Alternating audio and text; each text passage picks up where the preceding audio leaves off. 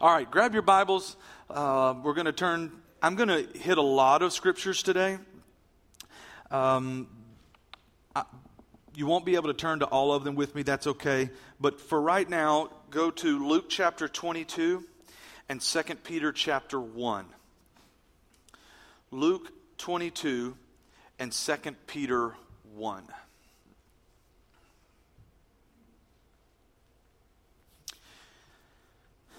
All right, we'll start in Luke chapter 22. I'm reading uh, from the English Standard Version. Verse 14. When you're there, say amen. And when the hour came, he reclined at the table, and the apostles with him. And he said to them, I have earnestly desired to eat this Passover with you before I suffer. For I tell you, I will not eat it until it is fulfilled in the kingdom of God. And he took a cup, and when he had given thanks, he said, Take this and divide it among yourselves, for I tell you that from now on I will not drink of the fruit of the vine until the kingdom of God comes. And he took bread, and when he had given thanks, he broke it and gave it to them, saying, This is my body, which is given for you. Do this in remembrance of me. Skipping over now to 2 Peter chapter 1, verse 3 and 4. I'm going to read now from the New Living Translation. By his divine power, God has given us everything we need for living a godly life. Somebody say everything. everything. We have received all this, all of this by coming to know him, the one who called us to himself by means of his marvelous glory and excellence. And because of his glory and excellence, he has given us great and precious promises these are the promises that enable you to share in his divine nature and escape the world's corruption caused by human desires. What do these two verses have in common with each other? Well, I want to show you that today. Here, here's the thing God has given us great and precious promises, but these promises are for a purpose. He doesn't just give us promises because he wants us to enjoy them. He does want you to enjoy them, but that's a byproduct of the real reason he gives us promises. He gives you these great promises, and Peter tells us for two reasons. Number one, to share in his divine nature. So God makes promises to man not just to make you a millionaire, but so that you can live your life in such a way that it goes beyond what you can do in your natural state, but you enable are enabled to live according to the divine nature of God. So his promises allow a piece of heaven to be deposited in you and in your life in such a way that the world can't deny it wasn't you, it was something bigger than you. So, my question to you is Is there any divinity going on in your life? Or is it too natural? His plan for you was so that you would live a supernatural life, more than you could on your own, reliant upon the divine nature of God. This is his plan. And so when he gives us promises, it doesn't matter what the promise is, Every promise in Scripture is designed to put supernatural power from God in you when you're walking through the world.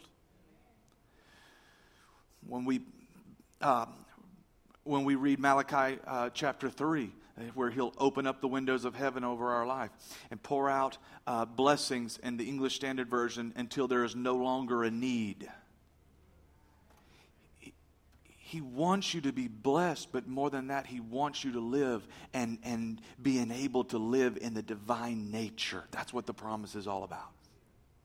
The second reason is this.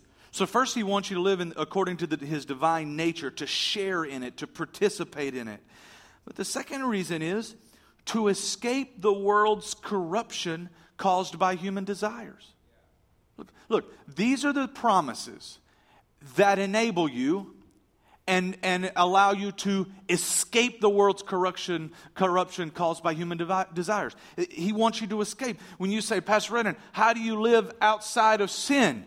Because of these promises, help me to escape corruption caused by my desires and my humanity. You, you say, well, you know, those, those pastors and elders, and they can live right because they don't have the same desires as we do. No, no, no. We all have human desires. But when you have the promises of God at work in your life, it allows you to escape the world's corruption and it allows you to overcome those desires. A promise is an offer with a guaranteed result. Chances are really high, though, that we have not fulfilled all the promises of God. The chances are really high that in my life and yours, there are promises in this scripture that He's given to me and you that we haven't seen come to pass yet. And I want to see them in my life. I want to see them happen. I want to see the promises of God at work, visible and tangible every day of my life. And I assume that you do too. But we've all had broken promises. The husband who promised he would provide for you, the boss who promised you a raise seven years ago, the diet drink that promised to taste just like the real thing, the shampoo that promised you would stop going bald. The, the, politician who promised change, the, the, the wife who promised you just had to go in one store in the mall real quick. Won't take but just a minute. You know who you are, ladies. And, and, we live in a world full of broken promises, but God never breaks his promise. They may not be fulfilled, but they are never broken because he cannot break his promise. And I love this verse in Joshua chapter uh, 21, verse 45. I, I love this verse. Not one word of all the good promises that the Lord had made to the house of Israel had failed. All came to pass. Amen. Keep going. Is that the rest of that verse here? Okay, there, there we go. No. All of them came to pass. Not one word, word failed. You know, there were probably a few times in Scripture uh, when, when, when the Israelites thought that it wasn't going well. This is not looking good. God, are you sure? But at the end of the book of Joshua, he said, all of the promises came to pass. Not one word failed. Well, let's fast forward to the book of Hebrews because I know what you're thinking. That's Old Testament, Pastor Rena. That doesn't count today. Oh, yes, it does. Watch this Hebrews chapter 6, verse 17, reading from the message translation. When God wanted to guarantee his promises, he gave his word a rock solid guarantee. Here's how it worked God cannot break his word. He doesn't have the ability to break his word.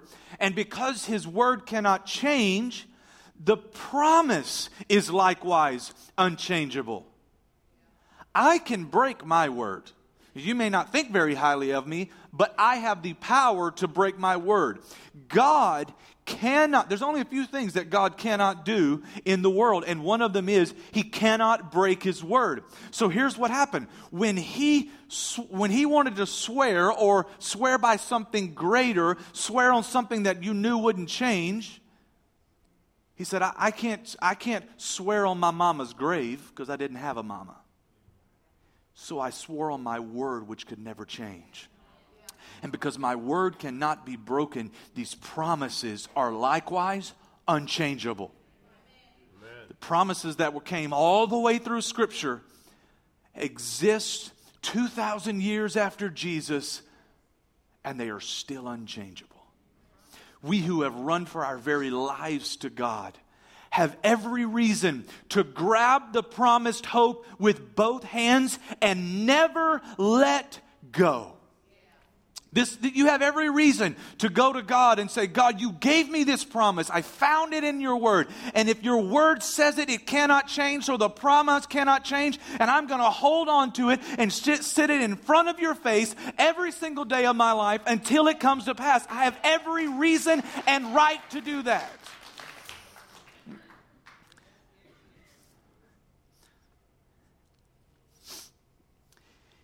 He says this it's an unbreakable spiritual lifeline, reaching past all appearances right to the very presence of God. The promises of God are a lifeline that gets you right into His presence. How do you want to get how do you get into the presence of God? One of the ways is you walk in on the promises. First off, the, the promise that when Jesus tore the veil, it was a promise that we could always enter, no matter what we've done, no matter who we are, no matter what we look like. I have this promise that I can get into the presence of God, Jesus. And I have these promises that you said you would do. I'm doing my part, God. Where's yours? And they get you into his presence. It is a lifeline to get you there. I am pursuing all that God has for me. And I'm inviting every person in this church, every person watching online, to pursue all that God has for you this year. I'm inviting you to jump into the promises of God and pray them over your life, learn what they are, and declare them and watch what God will do. And if you don't want everything that God has for you, I don't know what to tell you because that's where we're going. We're going to see God move. So let's go now back to Luke 22. What does this idea of, of promise have to do with the Lord's Supper? What does this idea of promise have to do with taking communion? R- remember, communion was begun right here at the institution of the Lord's Supper. Now, I chose Luke chapter 22 for a very specific reason. Um, Luke chapter 22 gives us a little bit different um, a few more details of the story of the Passover meal with Jesus and his disciples than the other versions do. Normally, when I stand up to take communion, I'll read Matthew 26, or I'll read 1 Corinthians, or I'll read one that's a little more plain. But, but Luke 22 kind of messes you all up. And I don't know if you've been like me, and I've been taking communion since I was of an age to understand what I was doing. Um, Communion is a very important piece of our tradition, of our walk with God, of our relationship with Him. And I, and I think it's something that you, you should do often as you remember God. A lot of people do uh, communion very differently. In, in this church and in my family, uh, we never actually drank wine at communion because when I was a kid, wine was a sin. It was a one way ticket to hell. And in my efforts to get to God, I didn't want to get to hell. You know what I mean?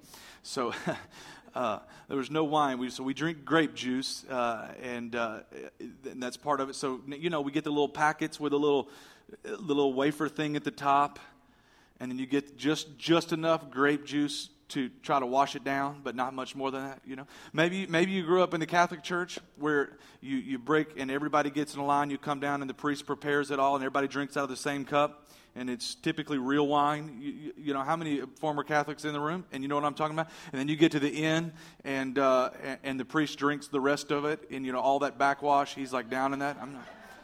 I'm like, thank you, Lord, for not calling me, me to be a Catholic priest. Like every time I, am I'm a part of a service like that, I'm like, oh, thank you, Jesus. I don't have to do that. I get my own little cup, and you get yours, and everybody is good.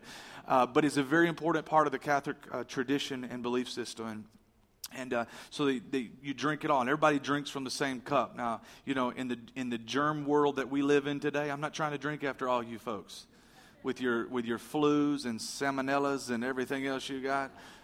You be having all that. I know I said it wrong. That was on purpose. Okay, just. just um, but here's the thing: all of it, even what we do, whether you drink grape juice or wine, whether you all share in the cup or whether you all have your own individual, it is all actually um, uh, not 100% accurate.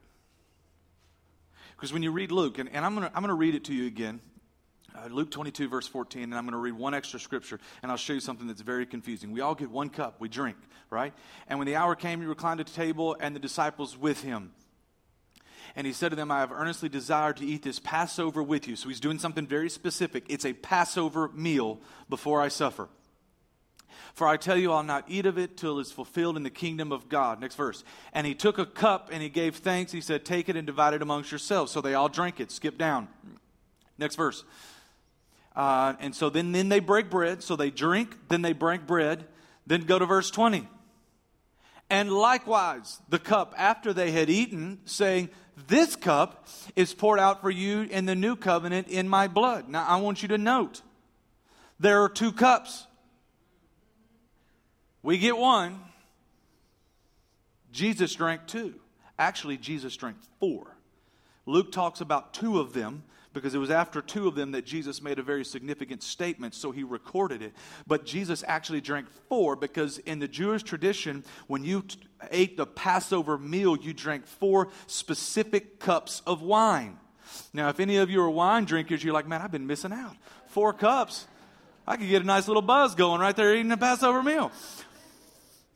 My wife's going to kill me later. For those, but, but this is the truth. We drink one, and it's a great reflection of what Jesus did for us. I'm not suggesting that we change, but I do want you to know that in truth, there were four separate and distinct cups that every throughout the meal Jesus would stop, or whoever was leading the meal would stop, and they would talk about the cup, and they would read a verse of scripture, and then they and then they would drink, and then, then they would sing hymns throughout. Always the same scripture, Exodus chapter 6, verse 6 and 7. They would always do it in the same order in the same way. Four cups. And this was very this is this is very shocking when you've grown up for 33 years and you only drink one cup to realize there were four. So what was it all about? Well, we back up and over the next few weeks, I'm, I'm, going to take you through more of the story, but let me just give you a quick overview. The Israelites found themselves in slavery for 400 years in Egypt to the Pharaohs. They were beaten, they were forced into labor. Uh, they, they, they, had all there, there's all types of things that they did as part of their uh, slavery. Not only did they force them to work long, hard hours, but then either before they started work or after they were done with work, they then forced them to go out and gather their own straw. So they didn't even get to eat of the fruit of their own labor, even though they, they so it was just it was terrible slavery. Um, you know that they built uh, the pyramids and many of the ancient wonder, the wonders of the ancient world. They built them in Egypt. Four hundred years they cried out to God. God sends Moses. Now, God, Moses goes back in, says to Pharaoh, Let my people go. Pharaoh says, I'm not letting your people go. They go through the 10 plagues. You remember the frogs and the locusts and the blood and the water. The last plague is the most devastating, and it's also the one that caused Pharaoh to let the people go. And that was the angel of death, death came through one night, and if there was not blood on your doorpost, he killed the firstborn of both the males and uh, the, the, the sons and the livestock. So suddenly, Pharaoh's waking up and his own son has died. I don't know if any of you saw the new movie Exodus. Uh, there, if you, if you saw it or you didn't, some pieces of it are not in the Bible, but pieces of it really gave you a glimpse of what it must have been like in Egypt to have no clue what was going on, but to wake up and all of the firstborn sons are dead. Pharaoh says, Let my people go. So there was this angel of the death that passed over. And that's where we get the term the Passover. Passed over, Passover. You tracking with me? And, and so the so here's what God said to the Israelites I want you to go and I want you to sacrifice a lamb and I want you to put the blood over the doorpost. And he went through a lot of specific things. We'll talk about those more in the upcoming weeks. Um, but every year, once they were out of Egypt, and they were into uh, the wilderness and eventually in the promised land all the way until today. Every year in the Jewish tradition, they celebrate the Passover. They remember when they were in slavery and God brought them out. And the way He did that was He sent an angel of death, but it passed over them and went to the Egyptians. So every time you sit down and have the Passover meal, they have four cups because in those four cups, they remember some of the promises of God.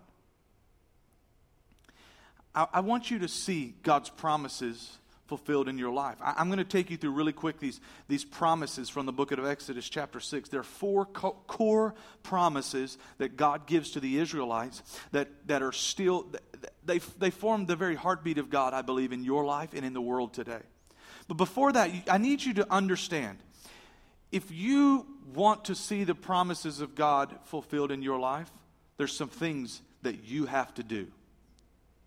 Here's they are. Very simply put, number one, what do I need to do in order to see God's promises fulfilled in my life? I need to know His promises. What good is a promise if you don't know it? What good is it? What good is a, a promise in Scripture if you don't even know it's there? If you need healing in your body, but you don't know that the Word says, By His stripes I am healed, the promise is doing you no good. If, if you don't know that the Bible says you're more than an overcomer, but you're getting beat up on every side, how will you how will it have any effect in your life? We have to know his promises. Watch this. First Chronicles chapter 17, verse 19, reading from the NIV. Lord, for the sake of your servant, for our sakes, and according to your will, you have done this great thing and made known all these great promises. He makes his promises known for you. And the primary way that he does this is through his word. This Bible, from cover to cover, expresses to us the very promises that God made to you. Every one of them is for you. Every promise is for you. But you have to know them. Uh, the Bible says, You shall know the truth, and the truth shall set you free. But the implication there is the truth that you know. If you don't know the promises, if they've not been made known to you, they can't help you. So you have to read your word. Read your word, for it gives you life, it gives you strength. Deuteronomy 28 and 12. And I'm just going to share with you one of these promises that God has really been speaking to me about this year, uh, and, and I want to speak it over your life. I, I believe it's a great promise for you.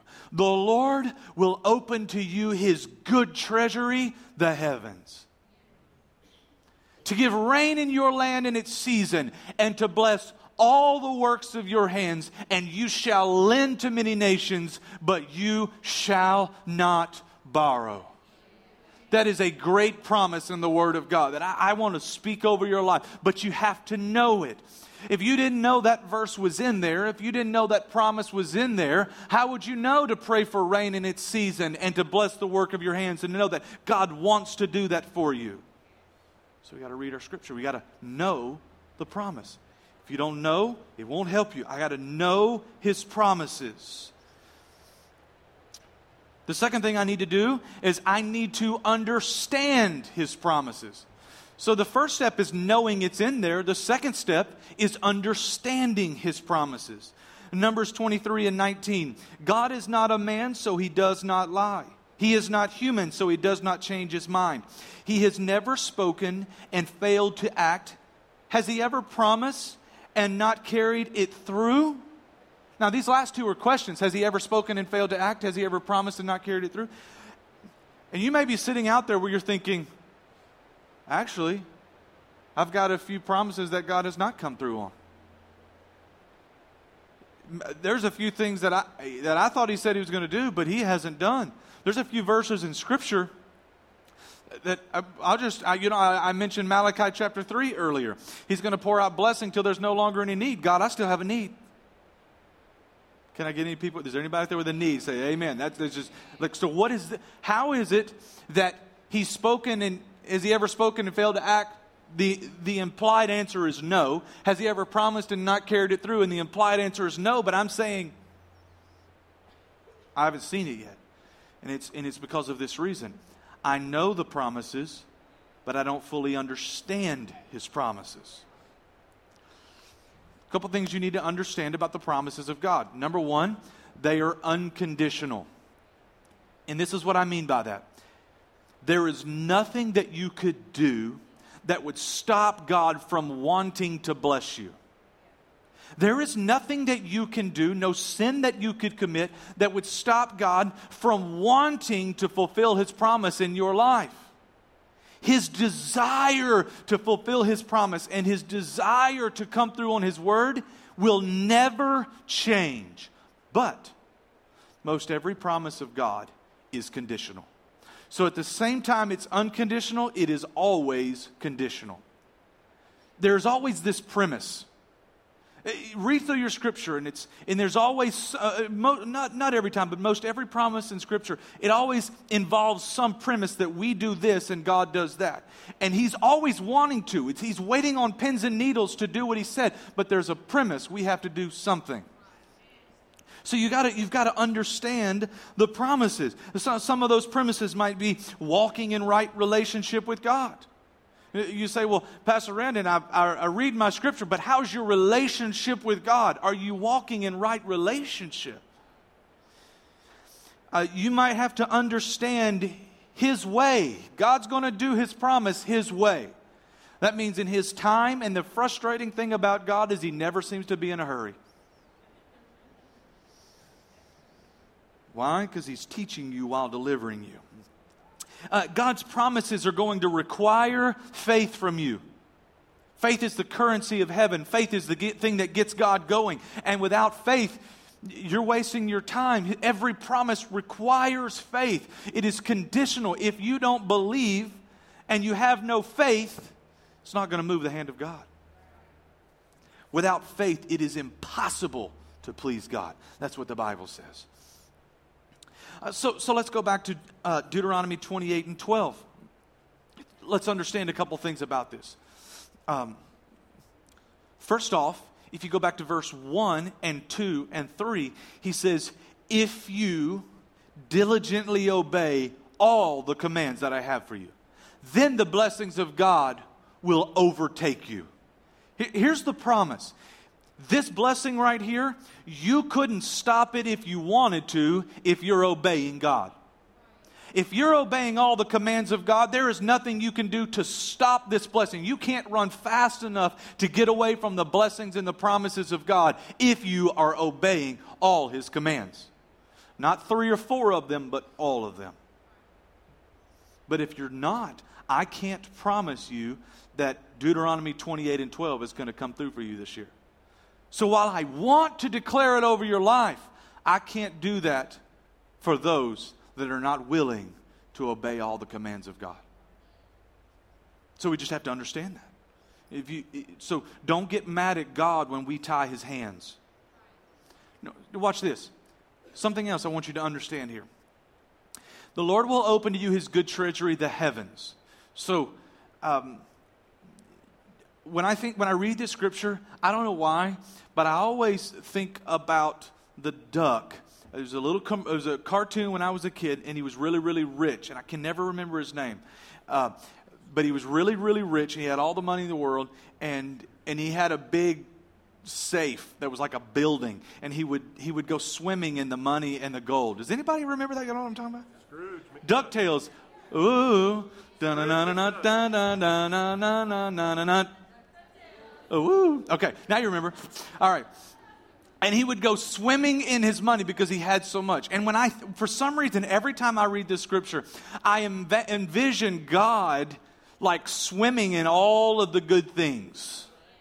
Whatever is good and would be a blessing to you, he's got so much of it. And he is opening up his treasury and he says, i want to I want to pour it out for you. But notice this little word he says, I'm going to open to you the good treasures, the heavens, too. So he's not just opening them, but he's opening them for a purpose. He's opening them to do something. And here it is to give rain to your land in its season. So here's the deal one of the things that God holds in his treasury is rain. It's that thing that causes the ground to produce. You can plant all the seeds in the world, but if it never gets water, it won't grow. You can work as hard as you can to till the ground and to plant and to fertilize, but if it never gets water, it won't grow. It will die in the ground. But here's what God says. So here's his promise to you this year. You ready?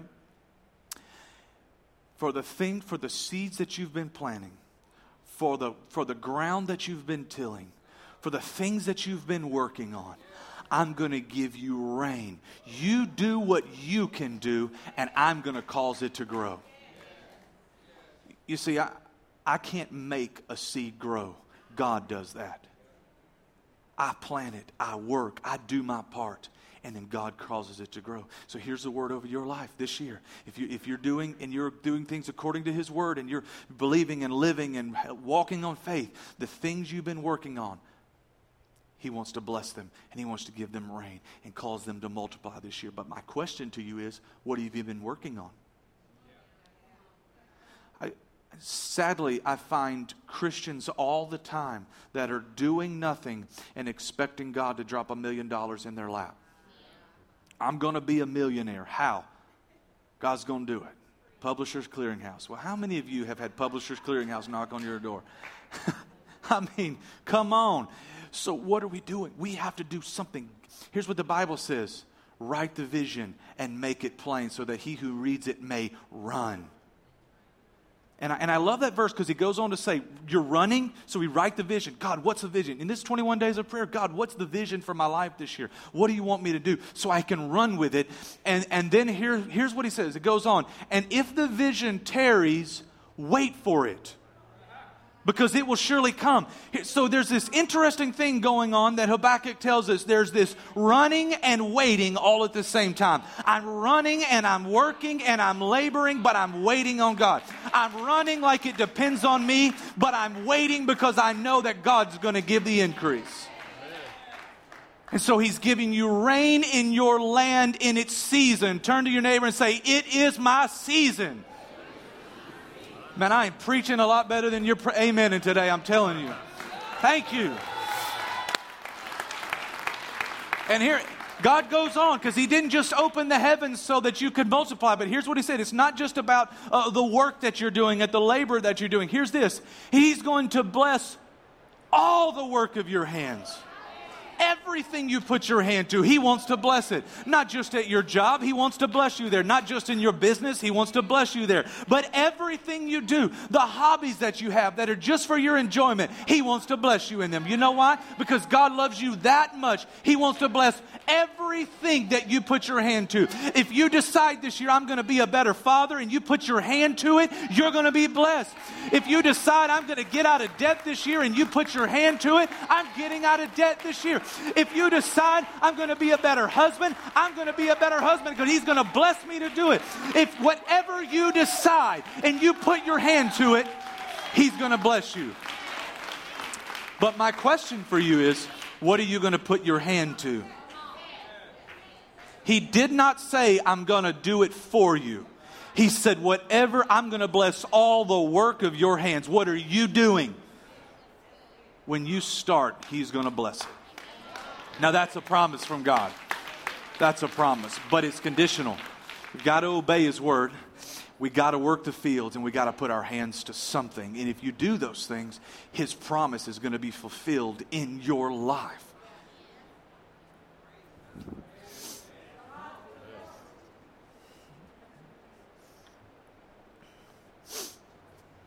What's your plan?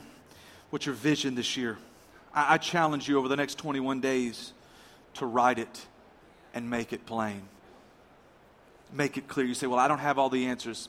It's okay. Write what you know and ask God to reveal the rest. That's what God wants to do for you. That's what God wants to do for you. So we've got to know His promises. We've got to understand His promises. And then finally, we have to pursue His promises. We have to go after them. Some things are worth chasing down, some things are worth spending a little time thinking about. Here's what uh, the psalmist wrote in one, Psalm 119, verse 140 Your promises have been thoroughly tested, and your servant loves them. I've watched your promises be tested in my life, God, and I love them and I'll do whatever it takes to see them come to pass in my life. They are worth it. He goes down in verse 148. He says, My eyes stay open through the watches of the night that I may meditate on your promises. Why don't you spend time meditating, thinking, spend some time in prayer with God? We often say, I don't know what God wants from me. But if we were really honest, have you spent any time meditating and thinking and just allowing God to speak to you? Think about His promises, and He might just tell you how to receive them in your life. He has a better life for you. A promise is to send forth a guarantee about your future. God has some guarantees. Do you want to see them? Pursue it. 2 Corinthians 1 and 20. For all the God's promises have been fulfilled in Christ with a resounding yes. And through Christ, our amen, which means yes, ascends to God for his glory. All of God's promises have been fulfilled in Christ. I, I, want to lay a foundation for the next few weeks. Exodus chapter 6. These four promises of God give us a, a picture of what God wants to do in our lives. And most every other promise in Scripture points to one of these. Verse 6 and 7. Say therefore to the people of Israel, I am the Lord.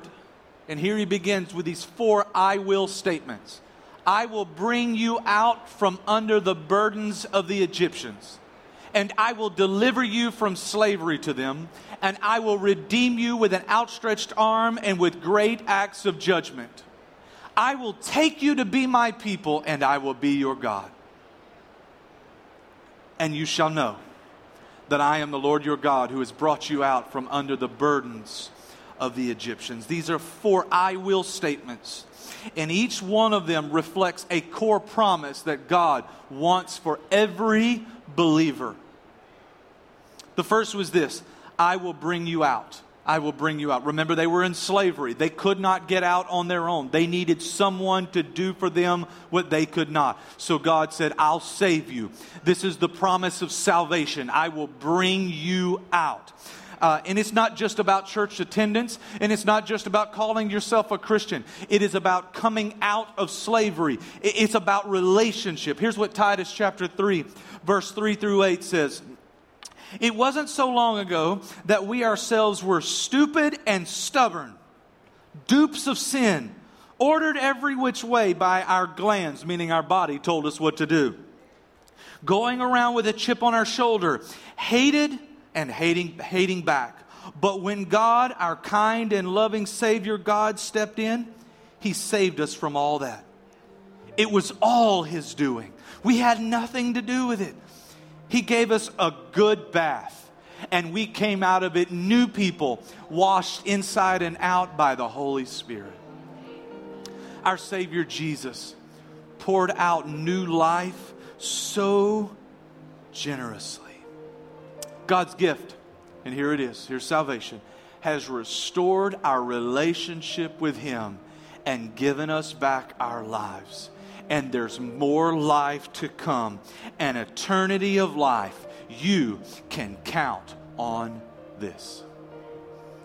The first promise that God has for every one of us is the promise of salvation. I will bring you out. Salvation is about restoring relationship.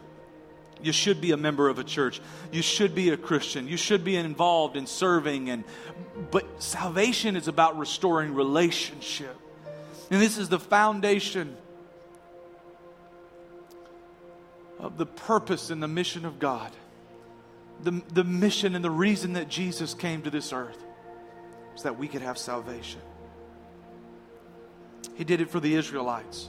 He brought them out of slavery in Egypt and he'll bring you out.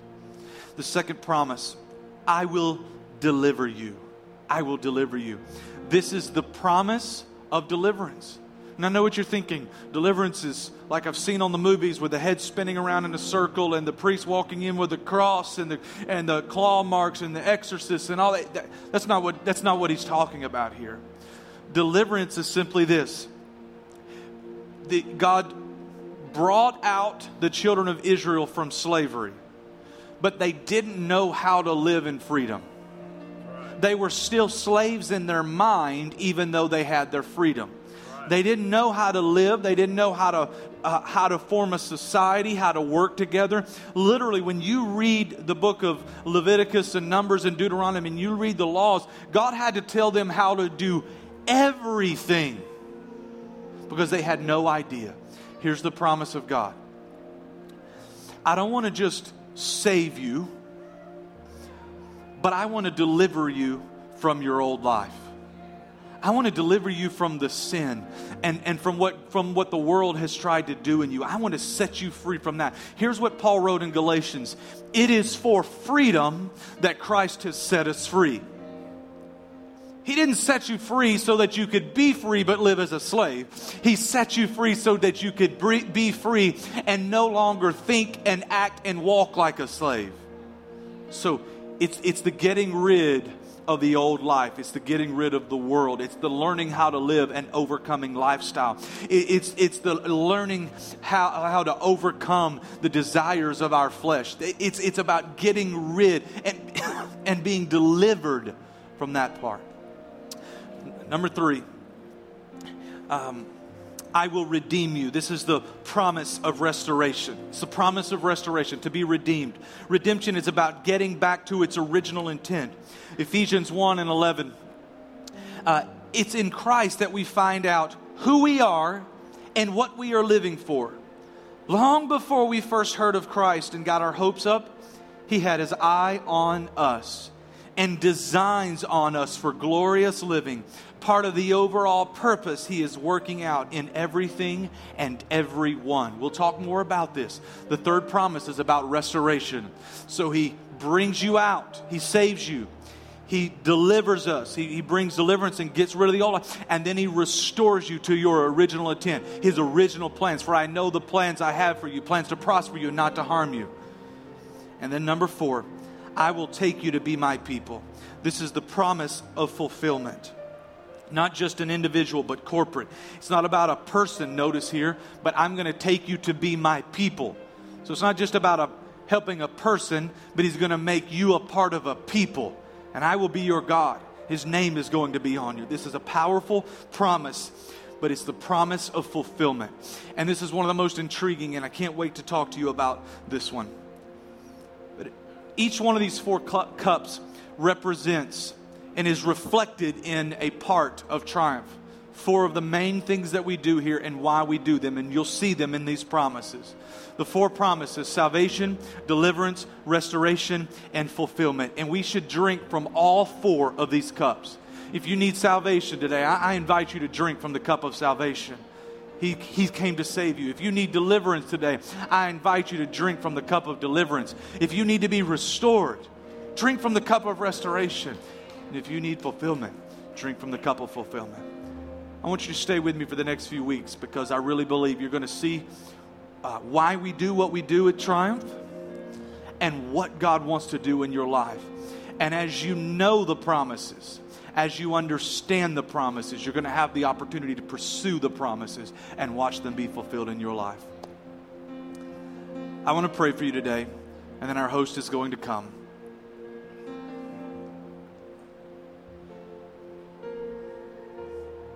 I'm going to ask you to close your eyes and bow your head for just a moment. Did you come here today in need of salvation? Did you come here today in need of God doing for you what you couldn't do for yourself? Doesn't matter how you got to the place where you find yourself far from God, just that Jesus is here to bring you back today. If you want to make a fresh start, I want to pray with you. Whether you're in this room or watching online, would you just slip your hands up and I want to pray for you? I want to pray for you this morning. If you need salvation, yeah, there are hands going up. If you're watching online, I want to pray for you. All right, you can put your hand down. I'm going to ask every person in the room to pray this simple prayer with me. Dear Heavenly Father, thank you for saving me, for sending Jesus to do for me what I couldn't do for myself. Forgive me of my sins. You are my God. In Jesus' name. Amen. Amen. Here in just a moment, uh, at, at, the conclusion of our service, these altars are going to be open. If you've got a promise in your life that you need prayer for, if you, you need prayer ministry of any kind, whatever it is, I, I want to pray with you. And I'm, I'm, about to pray one last prayer to release the promises of God over your life. I'm specifically going to pray Deuteronomy 28. But if there's something else you want prayer with, these altars, we'll open them at the conclusion of the service. And uh, I believe that God's going to step into your life, that this is going to be the greatest year you've ever experienced as you see his promises fulfilled. Father, I pray right now that you would open up your good treasury, the heavens and Lord, as you do, you would give us rain in its in our season. Lord, I believe this is our season. And even as it is raining outside, it is a sign that you want to rain in our lives this year, oh God.